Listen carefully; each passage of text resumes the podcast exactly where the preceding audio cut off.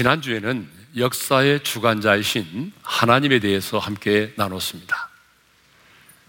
역사를 주관하시고 다스리신 하나님은 이사야 선지자를 통해서 고레스가 이 땅에 태어나기 전 150년 전에 이미 고레스라는 이름을 언급하시고 하나님께서 고레스를 통해서 어떤 일들을 행하실 것인지 구체적으로 말씀을 하셨습니다. 먼저 하나님은 동방에서 한 사람이 고레스를 감동시켜서 그를 불러 자기 앞에 이르게 했다라고 말씀하십니다. 그리고 고레스를 내 목자, 나의 기쁨을 성취할 자, 기름 부음을 받은 자라고 하셨습니다. 그리고 하나님께서 열국을 그 고레스 앞에 넘겨주고 많은 왕들을 다스리게 하실 것이라고 하셨습니다. 내가 오른손을 붙들어 열국을 그 앞에 항복하게 하실 것이라고 했습니다. 아니, 여러 왕들이 허리를 풀어서 스스로 항복하며 고레스 앞에 무릎을 꿇을 것이라고 말씀을 하셨습니다. 더 놀라운 사실은 전투를 하지 않고 피를 흘리지 않고도 세계 최강인 바벨론 제국을 무너뜨리게 될 것이고 칙령을 발표해서 포로된 유다 백성들을 예루살렘으로 돌아가게 할 것이며 예루살렘이 무너진 하나님의 성전을 다시 재건하게 할 것이라고 말씀을 하셨습니다. 그런데 여러분, 이 예언의 말씀대로 이루어졌을까요? 아니면 이루어지지 않았을까요? 이루어지지 않았으면 제가 설교를 할 수가 없죠. 이 말씀 그대로 이루어졌습니다. 고레스는 고대 페르시아 안산의 왕이었는데 그가 왕으로 오를 무렵에 페르시아는 메대의 속국이었습니다. 그런데 그는 10년 후에 자기보다 훨씬 강한 메대를 합병하고 그로부터 10년 후에 BC 539년에 당시의 세계 최강인 바벨론 제국을 무너뜨립니다. 그리고 칙령을 발표해서 포로된 유다 백성들을 예루살렘으로 돌아가게 하고 그리고 무너진 예루살렘의 성전을 다시 재건하도록 하였습니다. 이것을 보게 되면 우리 하나님은 전능하신 분이시지만 언제나 사람을 통해서 일을 행하신다는 것입니다. 그렇습니다. 우리 하나님은 전능하신 분이십니다. 그럼에도 불구하고 하나님은 언제나 사람을 통해서 일을 행하십니다. 그래서 하나님은 고레스라고 하는 사람을 선택하셨고 그를 세상 가운데서 부르셨고 하나님의 심판의 도구로 그를 사용하셨습니다. 그런데 하나님은 온 세상과 열방을 향하여 이렇게 물으십니다. 이 일을 누가 행하였느냐? 누가 이루었느냐? 누가 고레스를 탄생케 했고 고레스를 준비시켰느냐? 누가 그 고레스의 오른손을 붙들고 열국을 항복하게 하였느냐? 누가 열왕들이 스스로 항복하며 그 앞에 무릎을 꿇게 했느냐? 아니, 누가 무력이 아닌 평화적인 방법으로 저 바벨론 제국을 무너뜨렸느냐? 누가 고레스의 마음에 감동을 주어서 포로된 유다 백성들을 예루살렘으로 돌아가게 하였느냐? 이 일을 누가 행하였느냐? 누가 이 일을 이루었느냐? 하나님이 물으십니다. 그리고 하나님 스스로 이렇게 말씀하십니다. 나 여호와라. 다른 누가 아닌 하나님 자신이 이 일을 이루셨다라고 그렇게 말씀을 하십니다. 자, 이것을 보게 되면 이 세상의 역사를 주관하시고 다스리시는 분이 누굽니까? 바로 우리 하나님이십니다. 사람의 눈에는 이 세상의 역사가 힘과 권력을 가진 자들에 의해서 움직이는 것처럼 보이고 사람들의 끝없는 욕심과 욕망에 의해서 좌지우지 되는 것처럼 보이지만 여러분 그렇지 않습니다. 살아계신 하나님이 지금도 이 역사를 주관하시고 다스리고 계십니다. 뿐만 아니라 우리 하나님은 우리 각 개인의 사람들의 인생도 주관하시고 다스리고 계신 줄로 믿습니다. 그러면 하나님께서 고레스를 통하여 행하신 이 놀라운 일들을 보고 주변의 열방들은 어떻게 반응했을까요? 동방에서의 한 사람인 고레스를 하나님이 부르시고 그 고레스 앞에 열왕들이 무릎을 꿇고 항복하며 세계 최강인 바벨론 제국이 그 앞에 무너지는 것을 보고 그가 칙령을 내려서 포로된 자들이 각기 자기의 나라로 돌아가는 모습을 보면서 주변에 있는 열방들은 어떻게 반응했을까요? 오늘 우리가 읽은 본문은 하나님께서 고레스를 행하시는 고레스를 통하여 행하시는 그 일들을 보고 주변의 왕들이 주변의 열방들이 어떻게 반응했는지를 우리에게 보여주고 있습니다. 그들이 어떻게 반응했습니까? 첫째로 두려워하며 무서워 떨었습니다. 자, 5절 상반절의 말씀이죠. 다 같이요. 섬들이 보고 두려워하며 땅끝이 무서워 떨며 자, 여기 나오는 섬들과 땅끝은요, 온 세상의 열방을 말하는 것입니다. 가까운 곳에서부터 먼 곳에 이르기까지 곳곳에 존재하는 모든 열방들을 말합니다. 좀 더 구체적으로 말씀드리면 하나님을 믿지 않고 하나님을 의지하지 않는 세상의 열방들을 말하는 거죠. 그런데 그들이 고레스가 이끄는 페르시아가 무서운 속도로 강성해지고 영역을 확장해 나갈 때에 어떻게 반응했다고요? 두려워하며 무서워 떨었다는 거예요. 이 무서워 떨며 할 때 떨다라는 단어가 두려움으로 인해서 몸을 떠는 것을 말합니다. 그러니까 주변 열강들이 얼마나 서스라칠 정도의 공포와 두려움에 떨었는지를 우리가 알 수 있습니다. 아무튼 그들은 역사의 주관자이신 하나님께서 고레스를 통하여 행하신 그 일들을 보면서 어떻게 반응했어요? 두려워하며 무서워 떨었다는 것입니다.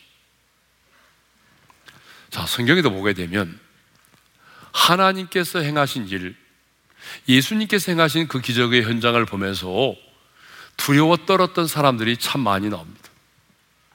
어, 누가복음 5장을 보게 되면 친구들에 의해서 침상채 매여서 주님께로 나온 중풍병자 이야기가 나옵니다. 침상채 누워서 주님께로 나왔던 이 중풍병자가 주님에 의해서 고침을 받습니다. 그리고 일어나 침상을 메고 집으로 돌아가게 됩니다. 그 놀라운 기적을 경험했던 사람들이 이렇게 반응하죠. 누가복음 5장 26절의 말씀입니다. 읽겠습니다. 다 같이요. 모든 사람이 놀라 하나님께 영광을 돌리며 심히 두려워하여 이르되 오늘 우리가 놀라운 일을 보았다 하니라. 자, 그들은 이 기적을 보고 하나님께 영광을 돌리며 심히 두려워했습니다. 여러분 누가복음 7장을 보게 되면 나인성 과부의 죽은 아들이 살아나는 기적이 기록되어 있습니다. 여러분 이미 죽었습니다. 그런데 그 죽은 나인성 과부의 아들이 살아나는 기적이 일어났어요. 그때에 그 기적을 경험했던 모든 사람들이 어떻게 반응합니까? 두려워하며 하나님께 영광을 돌렸다라고 성경은 기록하고 있습니다. 여러분 누가복음 7장 16절 말씀을 읽겠습니다. 다 같이요. 모든 사람이 두려워하며 하나님께 영광을 돌려 이르되 자, 예수님께서 행하신 기적을 경험했던 사람들의 반응이 뭐죠? 두려워했다는 것입니다. 그런데 두려움으로 끝나는 것이 아니라 권리어 그들은 어떻게 했습니까? 권리어 그들은 하나님께 영광을 돌렸다는 것입니다. 두려움이 두려움으로 끝나는 것이 아니라 두려움이 변하여 하나님을 영화롭게 했다는 것입니다. 그런데 오늘 본문에 나오는 이 하나님을 믿지 않은 열방의 사람들은 하나님께서 고레스를 통하여 행하시는 그 놀라운 일들을 보고도 그들은 하나님께 영광을 돌리지 않았습니다. 그들은 단순히 두려워 떨고 두려워하며 그리고 무서워 떨기만 했어요. 여러분 고레스가 칙령을 내리면서 우리가 지난주에 살펴보았지만 그냥 칙령을 내린 게 아니었잖아요. 고레스가 이렇게까지 말했어요. 하늘의 하나님 여호와께서 세상의 모든 나라를 내게 주셨고 하늘의 하나님이 내게 명령하사 유다 예루살렘의 성전을 건축하라 했다. 분명히 고레스는 칙령을 내리면서 자기 자신의 사역의 배후에 하나님이 계신다고 말씀하셨고 하나님이 함께 하셨기 때문에 내가 이 모든 일을 이루었다라고 고백했는데도 불구하고 그들은 하나님을 보지 못했습니다. 배우이지 역사하시는 하나님의 손길을 보지 못했어요. 그래서 그들은 단순히 두려워 떨고 무서워하기만 했습니다. 두 번째 반응입니다. 두 번째 반응은 함께 연합하여 대적했다라고 하는 거죠. 자, 5절 하반절과 6절의 말씀인데요. 우리 함께 읽겠습니다. 다 같이요.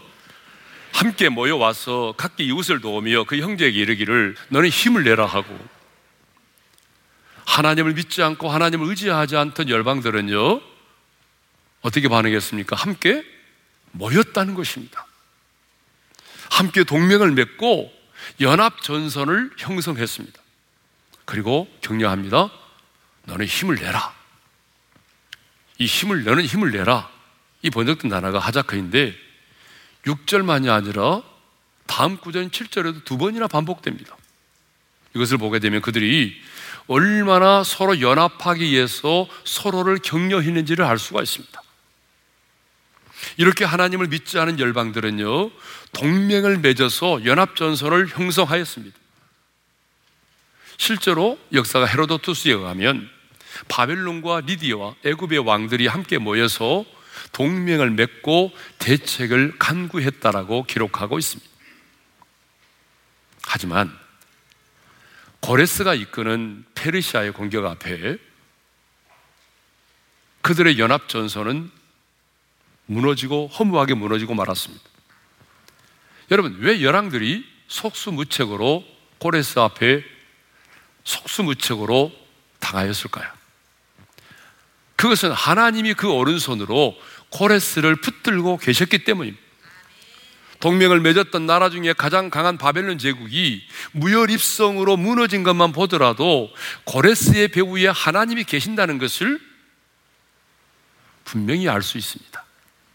하나님을 믿지 않은 자들도 역사의 주관자이신 하나님께서 고레스를 통하여 행하시는 일을 보며 서로 힘을 합쳐서 어떻게 했어요? 대적했습니다. 성경도 보게 되면 헤롯과 빌라도가요, 전에는 원수였으나 예수님을 잡아 죽이는 그 일에 있어서만큼은 친구가 되었다라고 기록하고 있어요. 누가복음 23장 12절의 말씀을 읽겠습니다. 다 같이요. 헤롯과 빌라도가 전에는 원수였으나 당일에 서로 친구가 되니라.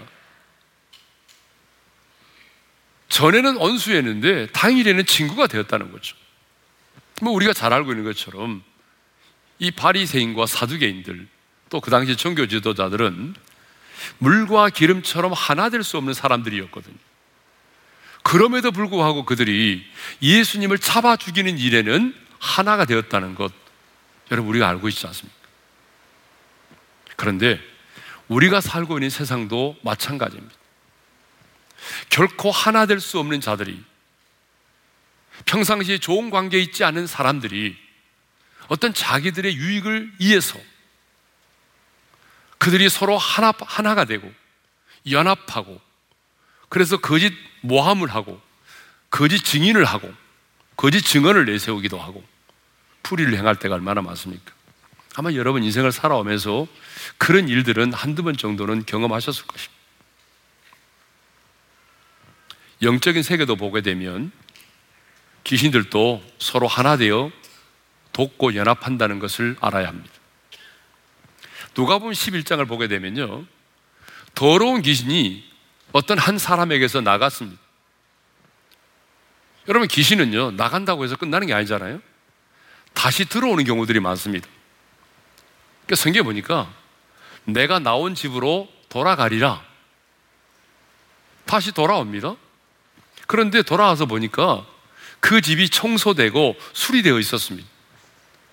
그러자 이 귀신이 어떻게 합니까? 이 더러운 귀신이 더 악한 귀신 일곱을 데리고 들어왔어요. 제 얘기가 아닙니다. 예수님이 하신 말씀입니다. 누가복음 11장 26절의 말씀을 읽겠습니다. 다 같이요. 이에 가서 저보다 더 악한 귀신 일곱을 데리고 들어가서 고하니 그 사람의 나중 형편이 전보다 더 심하게 되느니라. 여러분 이것을 보게 되면 귀신들도 어떤 사람에게 한 사람에게 괴로움을 괴롭히기 위해서 괴로움을 더하기 위해서 이렇게 서로 하나 되어서 협력한다는 것을 알 수가 있습니다. 그래서 우리 예수님도 누가복음 11장 18절에서 이런 말씀을 하셨어요.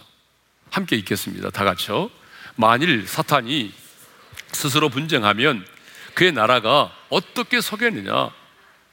여러분 이 말을 보게 되면 어둠의 영들도 사탄도 서로 분쟁하지 않는다는 거예요. 그런데 오늘 하나님의 사람들이 어떻습니까? 서로 분쟁합니다. 아니, 그리스도의 몸 된 교회가 연합하지 못합니다. 서로를 비판하고 대적하기에 바쁩니다. 여러분, 오늘의 한국 교회를 보십시오. 진리 때문에 서로 투쟁하고 싸우는 교회가 있습니까? 별로 없어요. 진리 때문에 싸우는 게 아닙니다. 그럼 왜 싸워요? 대부분 우선순위의 문제예요. 어떤 분은 이게 중요하다고 생각하고, 어떤 분은 이게 중요하다고 생각해요. 우선순위의 문제예요. 자존심의 문제예요. 탐욕과 사욕의 문제예요. 최근에 들어서는 교회 안에서 이념의 문제로 싸우기도 해요. 지금 한국 교회는 국회에 발의된 포괄적 차별금지법을 반대하며 그 법의 제정을 막아내기 위해서 선한 싸움을 하고 있습니다. 그런데 이번에 기독교 81개 단체가 소수지만 이 차별금지법을 환영한다고 하는 성명서를 냈습니다. 여러분, 성명서의 내용을 보게 되면 정치권의 법 개정 노력을 환영한다. 그리스도교는 혐오가 아닌 사랑의 종교다라고 말합니다. 여러분, 언제 우리 그리스도인들이 우리 기독교가 동성애자들을 혐오했습니까? 언제 우리가 그들을 차별했습니까?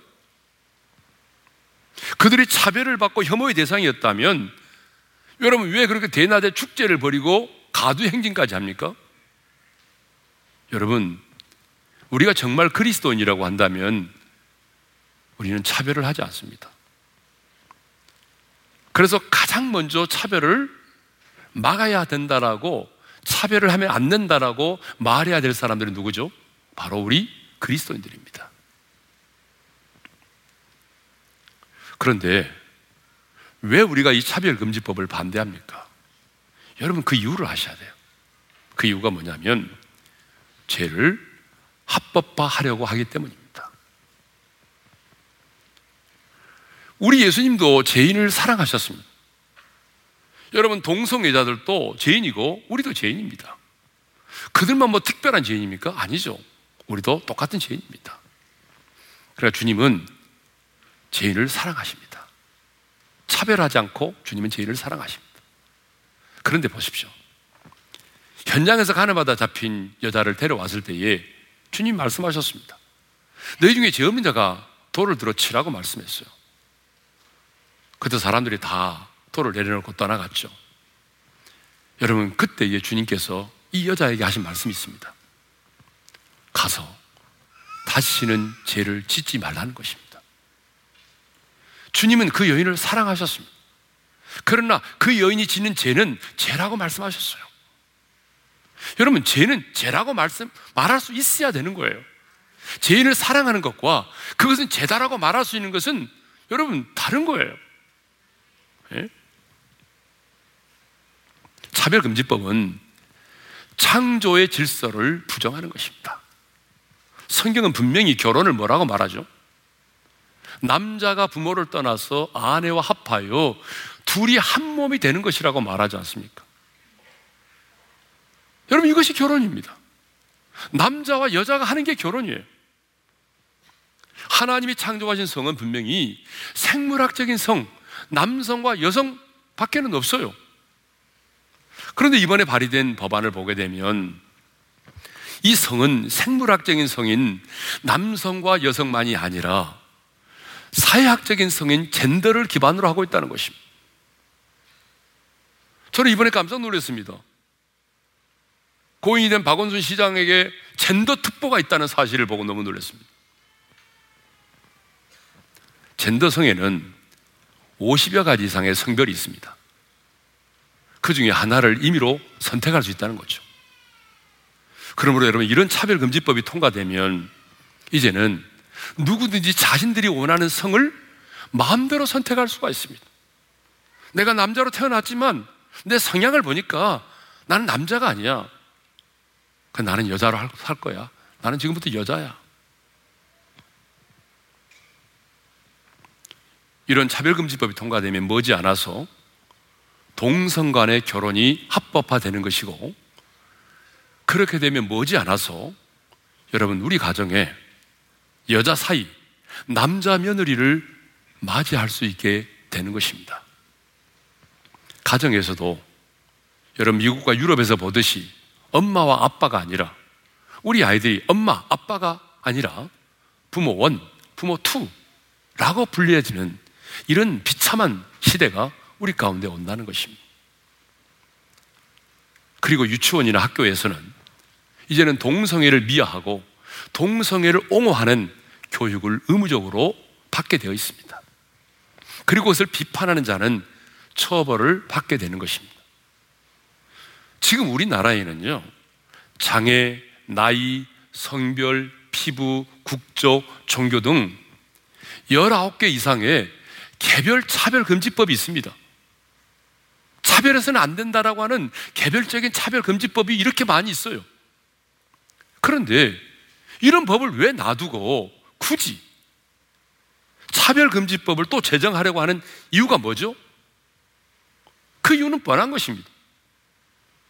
이런 19개 이상의 차별금지법이 있음에도 불구하고 이번에 또 이런 차별금지법을 만들겠다고 하는 이유는 결국은 동성애자들을 옹호하고 그들을 비판하는 자들을 처벌하겠다는 것입니다.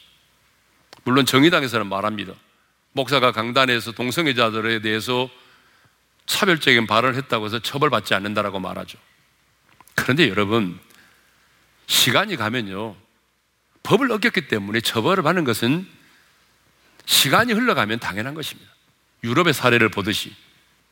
그러므로 여러분, 이 법이 제정되면 가정이 파괴됩니다. 자녀들의 교육이 무너집니다. 신앙의 기준이 무너집니다. 여러분, 지금 우리나라만 에이즈 환자가 엄청나게 빠른 속도로 증가하고 있습니다. 더 많은 에이즈 환자가 발생해서 사회가 무너지게 되어 있습니다. 그러므로 우리는 우리의 신앙과 우리의 다음 세대를 위해서라도 반드시 이 차별금지법을 막아야 합니다.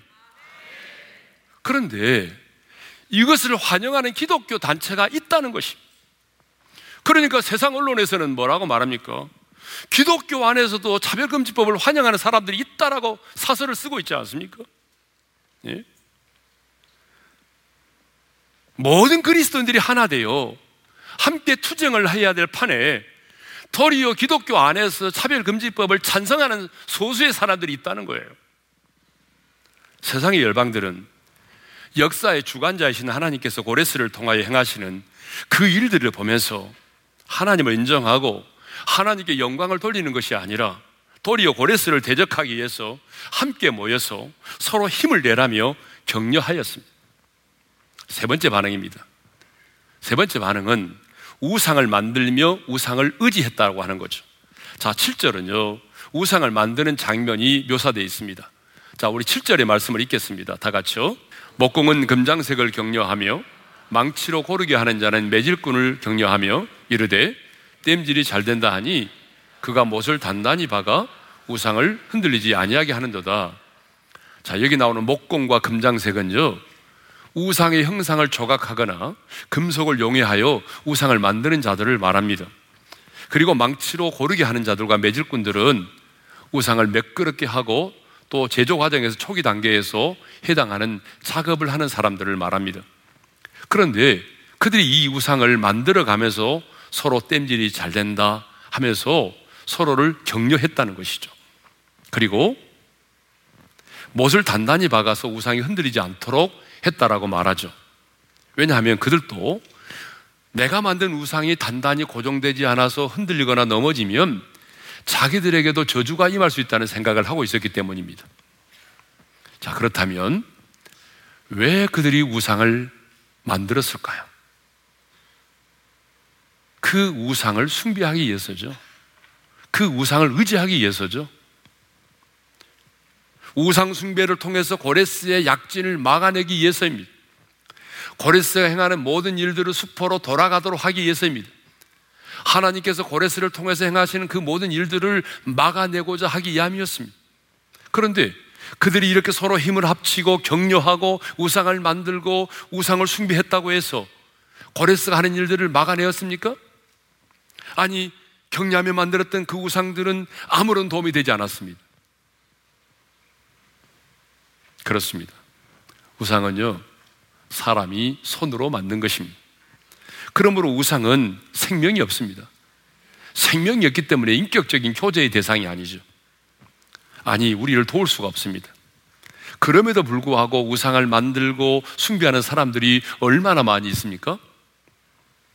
지금도 우상을 숭배하는 불교 국가나 힌두교 나라들을 가보게 되면 집집마다 우상들이 있고 그 우상들이 자신들을 집을 지켜주고 있다라고 생각하고 있습니다. 그러나 하나님은 우상에 대해서 이렇게 말씀하십니다. 시편 115편 4절에서 8절의 말씀을 읽겠습니다. 시작. 그들의 우상들은 은과 금이요 사람이 손으로 만든 것이라 입이 있어도 말하지 못하며 눈이 있어도 보지 못하며 귀가 있어도 듣지 못하며 코가 있어도 냄새 맡지 못하며 손이 있어도 만지지 못하며 팔이 있어도 걷지 못하며 목구멍이 있어도 작은 소리조차 내지 못하느니라 우상들을 만드는 자들과 그것을 의지하는 자들이 다 그와 같으니라. 우상을 만드는 자들과 우상을 의지하는 자들이 다 그와 같다라고 말하죠. 그 말은 무슨 말입니까? 아무런 도움을 받지 못한다는 얘기예요. 그러므로 우리도 아무런 도움을 받을 수 없는 우상을 만들어서도 안 될 뿐만 아니라 그 우상을 의지해서는 안 됩니다. 그럼 우리는 누구를 의지해야 되죠? 여호와 하나님을 의지해야 되는 거죠. 그래서 그 다음 구절에 이렇게 말하잖아요. 다 같이 읽겠습니다. 이스라엘아 여호와를 의지하라. 그는 너희의 도움이시오. 너희의 방패시로다. 왜 여호와를 의지하라고 말합니까? 여호와 하나님만이 나의 도움이 되시고 나의 방패가 되시기 때문입니다.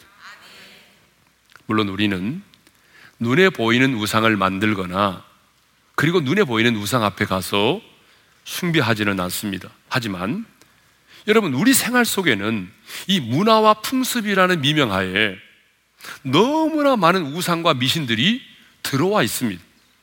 그래서 어떤 분은요, 우리 대한민국을 뭐라고 말하냐면 미신 공화국이라고 그렇게 말합니다. 국내에는 현재 30만 명 이상의 역술인이 있고 15만 명 이상의 무당이 있는 것으로 알려지고 있습니다. 이렇게 많은 사람들이 하루를 오늘의 운세로부터 시작합니다. 오늘의 운세란을 펼쳐서 오늘의 운세를 보면서 하루를 시작하죠. 대학 입학과 취업을 앞두고는 점을 보기도 하고 연말 연시에는 토정 비결을 보죠. 결혼 상대자와의 궁합을 보기도 하고 이삿날과 결혼식 날짜는 손 없는 날로 잡습니다. 요즘은 취업이 어려운 청년들마저 팍팍한 일상에서 이로받고 싶어서인지 타로 점집을 찾습니다. 여행 중에 분수대에 동전을 던지거나 돌멩이로 탑을 쌓는 일은 우리가 정말 많이 볼 수 있는 일입니다. 새 차를 뽑으면 고사를 지내기도 하고 충무로에서는 영화 촬영을 시작할 때도 고사를 지냅니다. 우리 일상 속에 미신과 관련된 징크스가 너무 많습니다. 빨간색으로 이름을 쓰면 죽는다 라는 말부터 시작을 해가지고 대적금을 꾼 다음날 복권을 사면 당첨된다. 그래서 복권 사신 분 계시죠? 13일의 금요일은 불길하다. 또 병원년에 태어난 말띠 여자는 팔자가 사납다. 병원년에 태어나신 분 손 들어 보세요. 팔자가 사납습니까? 아니잖아요. 미역국을 먹으면 시험에 떨어진다. 그래서 수험생들에게 미역국을 안 끓여줘요. 혈액순환이 얼마나 좋은데. 예? 윤달에 수위를 만들어 놓으면 부모님이 장수한다. 여러분, 이거는요, 예수를 안 믿는 사람들만 그런 게 아니라고. 예수 믿는 사람도 그렇다니.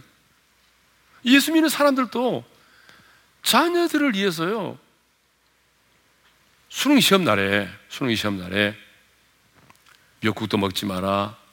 밥 먹다가 밥알이 떨어지면 밥알이 떨어졌다고 말하지 않고 밥알이 붙었다라고 말하고. 예수 믿는 사람들도 이렇게 미신 징크스에 살고 있어요. 우리 우리는 지금 미신의 숲속에 살고 있는 것처럼 보입니다. 예. 성경을 보게 되면 하나님은 우상을 싫어하십니다.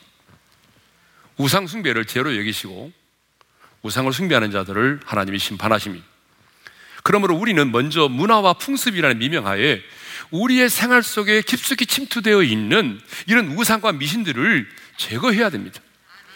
사사기 6장을 보게 되면 하나님께서 기도원을 하나님의 용사로 부르시고 미디안과의 전쟁에 앞서서 뭘 요구하셨습니까? 우상을 제거하라고 말씀하셨어요. 사사기 6장 25절입니다. 다 같이요. 내 아버지에게 있는 바알의 재단을 헐며 그 곁에 아세라상을 찍고 하나님의 큰 용사로 부름받은 기도원에게 하나님이 요구하는 게 뭡니까? 미디안과의 전쟁에 앞서 요구하는 게 뭡니까? 바로 바알의 재단을 헐고 그 있는 아세라상을 찍으라는 거죠. 우상을 제거하라는 거예요. 이거 쉬운 일이 아니었습니다. 기도원은 순종했습니다. 바알의 재단을 헐어버렸어요. 아사라당을 찍었어요. 그리고 그곳에서 여호와를 위하여 재단을 쌓았어요. 그랬더니 하나님이 어떻게 하셨습니까? 결과적으로 기도원의 300명의 용사가 14만 5천 명의 미디안의 군대를 물리쳤습니다. 하나님은요, 기도원으로 하여금 밖에 있는 원수와 싸우기 전에 먼저 너희 집안의 우상들을 제거하라는 거예요. 너희 마음 속에 있는 내면의 우상을 제거하라는 거예요. 생활 속의 우상을 척결하라는 거예요. 팀 켈러 목사는 내가 만든 신에서 우상을 이렇게 정의합니다. 우상은 하나님이 만드신 선하고 좋은 것을 하나님보다 도 의지하고 사랑하는 대상이다. 그래서 그것이 없으면 불안하고 두려워하게 되는 것이 우상이라고 그랬어요. 그러므로 가족과 자녀도 여러분 우상이 될 수 있어요. 내가 하나님보다 더 사랑하고 의지한다면 여러분의 가족도 여러분의 자녀도 한순간 우상이 될 수 있는 거예요. 나의 직업도 세상에도 나의 사회적인 지위도 나의 명석함과 아름다움도 심지어는 나의 은사도 교회 안에서 어떤 사역도 내 자신도 모르게 여러분 우상이 될 수 있는 것입니다. 말씀을 맺겠습니다. 정말 여러분도 하나님의 손에 붙들림 받아서 여러분 인생 가운데 하나님의 일하심을 보기를 원하십니까? 영적 전쟁에서 승리하기를 원하십니까? 그렇다면 먼저 여러분 안에 있는 우상을 제거하십시오. 그 영적 전쟁에 앞서서 여러분의 마음 속에 있는 내면의 우상들을 제거하십시오. 우리의 생활 속에 깊이 뿌리고 뿌리 내려 있는 이 많은 이 우상들, 미신들을 척결하십시오. 주신 말씀 마음에 새기면서 무릎 꿇고 엎드리니 모든 우상 버리오니라고 하는 찬양을 드리겠습니다. 꿇고 엎드리니 우릴 겸손케 하소서 악한 데서 눈을 돌려 모든 우상 버리오니